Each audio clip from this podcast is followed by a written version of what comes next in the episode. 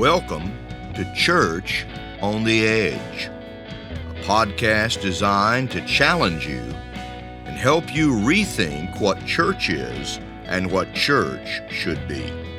This is your host, Dan Armistead. You can learn more about me on my website, danarmistead.com, and follow me through my regular post under the heading of Church on the Edge on both medium.com and substack.com, where I invite and challenge you to live life on the edge like Jesus. Pearls of Great Price. That's our theme for this fall season's podcast from Church on the Edge. And we've been looking at God's wisdom and ways and the great need for followers of Jesus in our day to seek that wisdom, to seek that pearl of great price. You know, there's a lot of worldly wisdom in the church today. And the truth is, for those who are willing to hear it, that a whole lot of what God is doing in our day, He's doing, well, He's doing outside the institutional, structured, typical church, just like in Jesus' day. One of the major themes of all four Gospels is the continuing conflict between Jesus and the religious institution of Judaism in his day.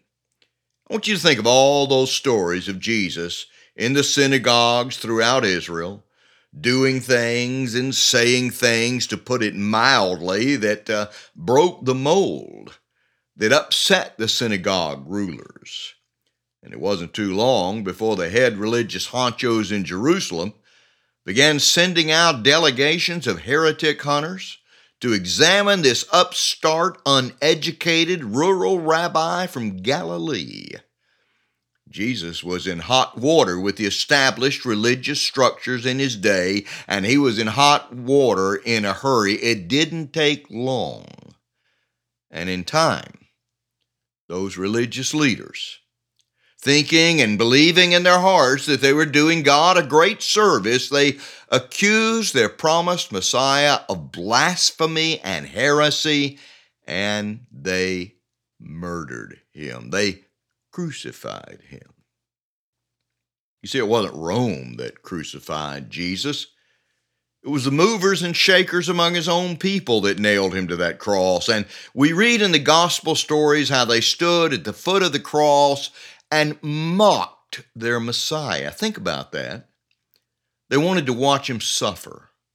They followed him to the cross and, and they mocked him. He saved others, they said. Let him save himself. If he's the Son of God, let him come down from that cross, they taunted. And in so doing, they demonstrated just how ungodly they were and how their wisdom was nothing more than the wisdom of the world. I want you to listen to these words from 1 Corinthians chapter 2 verse 7. We declare God's wisdom, a wisdom that has been hidden and that God destined for our glory before time began. And now I want you to listen to what comes next in verse 8. None of the rulers of this age understood it, for if they had, they would not have crucified the Lord of glory. Can I be honest? Eh, nothing has changed. The rulers of this age, they're still walking in worldly wisdom, wisdom that is anti Christ, wisdom that is in reality foolishness, blindness, wisdom that the half brother of Jesus, same mother, different fathers, but wisdom that the half brother of Jesus, James, describes in these words earthly, unspiritual. That word unspiritual actually means animalistic and demonic. Earthly, unspiritual, demonic. That's how James describes worldly wisdom. Now, that was in James chapter 3, verse 15. And immediately following that, in verse 16, he says this about worldly wisdom. There, he says, speaking of where worldly wisdom is, there you find disorder and every evil practice. Every evil practice. I don't know if you've seen the Hulu documentary entitled God Forbid The Scandal That Brought Down a Dynasty, but that is exactly what James is warning about when it comes to those who choose to live in worldly wisdom. I want to warn you about that documentary. It, it's not for the faint hearted, it's not for those with a weak stomach. It documents every evil practice and it demonstrates the demonic and satanic infiltration of evangelical Christianity at the highest levels. And I want you to listen to the words of 1 Timothy chapter 5 verses 24 and 25 and and keep in mind that he's talking about church leaders here. The sins of some are obvious, reaching the place of judgment before them. The sins of others trail behind them. In other words, the sins of some are revealed in this life, and we are seeing a great deal of this in the church today. The scandals of well known prominent pastors and teachers, university leaders, presidents, shocking. And, the truth is, it's a long list. But there are many others out there that we're not seeing. Plenty of others whose sins are trailing behind them, not yet exposed, and maybe never exposed in this lifetime, but, but they're there. I tell you, worldly wisdom is rampant in the church today, just as it was in the religious institutions of Judaism in Jesus' day. And at the roots of this worldly wisdom, we find what James refers to as envy and selfish ambition. That's how he describes worldly wisdom. It is filled with envy and selfish ambition. Listen to these words spoken by the Roman governor Pilate about the motives of the religious leaders who brought Jesus to the governor so he could impose the death penalty, which only Rome was able to do. Matthew chapter 27, verse 18. For Pilate knew it was out of envy that they, the religious leaders, had delivered Jesus up to him. But now all this brings us back to the passage in the 11th chapter of Matthew that we began looking at in last week's episode.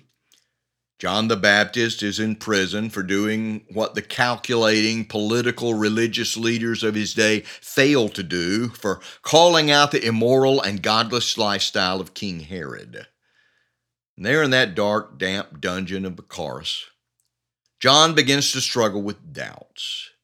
He begins to question if Jesus, the one he'd call the Lamb of God who takes away the sins of the world, he begins to question if Jesus really is the promised Messiah.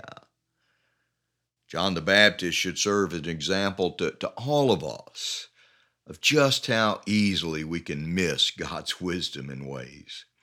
I mean, it is so easy to be sucked into worldly thinking. Anyway, John sends some of his disciples to ask Jesus this question Are you the one? Are you really the Messiah, or, or should we look for another? And I love how Jesus responds no rebuke, no harsh words, no lesson from the scriptures, none of that. He simply points to his deeds, his lifestyle, the nature of his ministry. And Jesus says, You go and tell John what you see. He says the blind receive sight, the lame walk, lepers are cleansed, and the poor, the outcast, the down and out, they're hearing good news from God. Who is wise and understanding among you? asked James. Let him show it by their good life, by deeds done in the humility of wisdom. James chapter 3, verse 13. Deeds, not doctrine. It's how we live what we do that demonstrates our relationship with God through His Son Jesus, that is the sign of godly wisdom.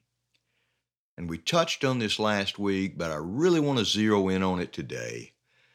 Jesus then turns to the crowds And after the disciples of John are gone, I want you to listen to what he says, beginning in Matthew chapter 11, verse 7. What did you go out into the wilderness to see? Jesus asked the crowds. I love that. Think about that. John's ministry was in the middle of nowhere, in the wilderness, and yet people flocked to hear him. And they responded to his message because it was a message from God by a man of God. And prostitutes, tax collectors, rough Roman soldiers stepped into the muddy Jordan and were baptized in large numbers. What did you go out into the wilderness to see? Jesus asked. A reed shaken by the wind? In other words, someone who licks his finger and tests which way the wind is blowing, always looking out for number one, seeking to make a name for himself. Is that what you saw and heard in John? asked Jesus.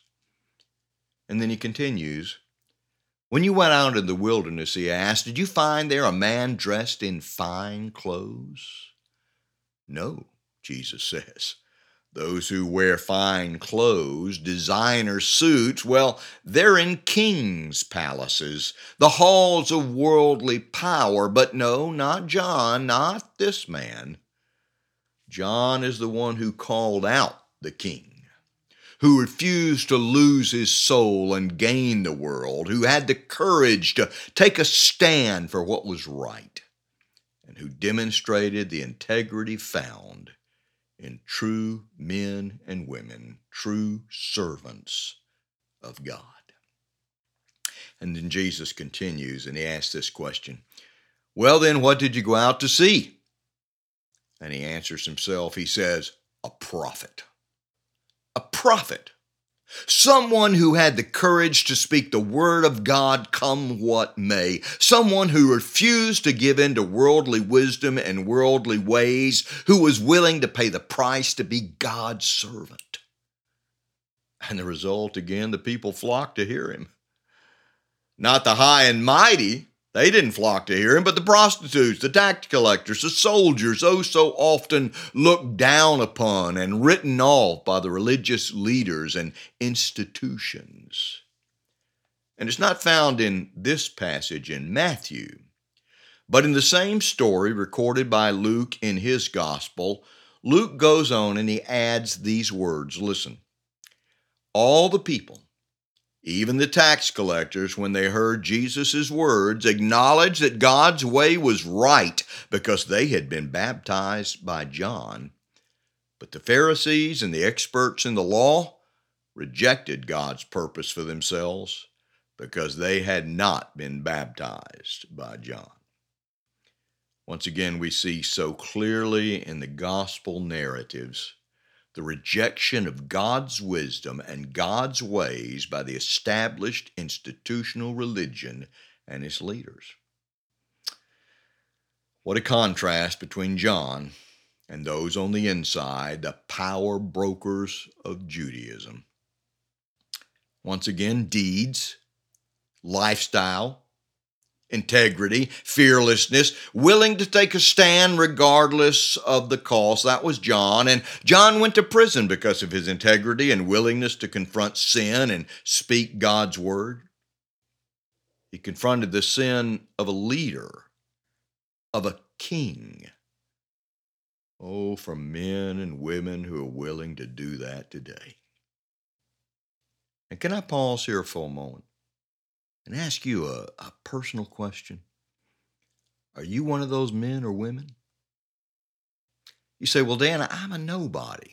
No, you're not. I want you to listen to these words of Jesus from the same 11th chapter of Matthew, verse 25. At that time, Jesus said, I praise you, Father, Lord of heaven and earth, because you have hidden these things from the wise and learned and revealed them to little children. Yes, Father, for this is what you were pleased to do. I'd like to just share a personal word here, if I might. You know, when I applied for the pastoral position here at Embrace Church in High Point, North Carolina, the leaders looked at my resume and, you know, they were very honest with me. They asked me, Why do you want to come to our little church? I have what many would call a high powered resume. And the truth is, I could be a lot of other places, a lot of other churches, but, and, and I'm just being honest here, I don't ever want to go back to Egypt. I don't ever want to dine on leeks and onions again. I don't ever want to go back to the typical traditional institutional church. Never, ever, ever again. I've walked away from prestige and worldly influence, from ambition that chokes the life out of a person's soul. And I've become a nobody from nowhere, at least in the eyes of the institutional church. But none of that, none of that matters to me because what I want to be is a somebody from somewhere in the eyes of God. And you can be that man or woman as well whatever whatever high powered resume or status you may or may not have. I want to tell you it's available to you this kingdom life, this pearl of great price. It's available for all those who really want it, who hunger for it, who are willing to make whatever sacrifices are necessary to obtain it. And I got to tell you something. I'm telling you this. It's great. It's great. It's not easy, but it's great and it is rewarding. And it is filled with joy and a real sense of contentment and the presence of God. And I want you to know you can be a part of it. But now, before we're done today, I want us to look at the words of Jesus, beginning in verse 16 of Matthew chapter 11, where he says, To what can I compare this generation? They are like children sitting in the marketplaces and calling out to the other children, We played the pipe for you, and you did not dance. We sang a dirge, and you did not mourn. For John came neither eating nor drinking, and they say he has a demon. The Son of Man came eating and drinking, and they say, Here is a glutton and a drunkard, a friend of tax collectors and sinners but wisdom is proved right by her deeds. Children playing. Quarreling because, like children often do, they want everything their way. Play our game, dance to our tune, march to the beat of our drum. That's why the religious leaders refused John's baptism. He wasn't a part of their group. He wasn't doing things their way, and neither was Jesus. John came neither eating nor drinking, and they say he has a demon. He's not one of us. He's not a man of God. And the Son of Man came eating and drinking, and they say he's a glutton, a drunkard, a friend of sinners. He's certainly not one of us. We are the people of God. But wisdom, says Jesus, Lady Wisdom, is proved right by her deeds. By her deeds. There are so many heretic hunters in the church today, so many defenders of doctrine. But nowhere does Jesus say God's people will be known by their correct doctrine. No, God's people are known by their deeds, their lifestyle, how they live, their relationships with others, all others, treating others with grace and as neighbors, seeking to find common ground, peacemakers. In James 3, walking in godly wisdom, and these are the words of James open to reason. Wisdom is proved right by her deeds. And what does it mean when Jesus makes wisdom a woman? Well, I don't know. I'll leave the answer to that question up to you, my friends, but one thing I do know, and that is that God's wisdom and ways are open to all who are genuinely seeking to live and walk in His kingdom, to live and walk in the way of Jesus.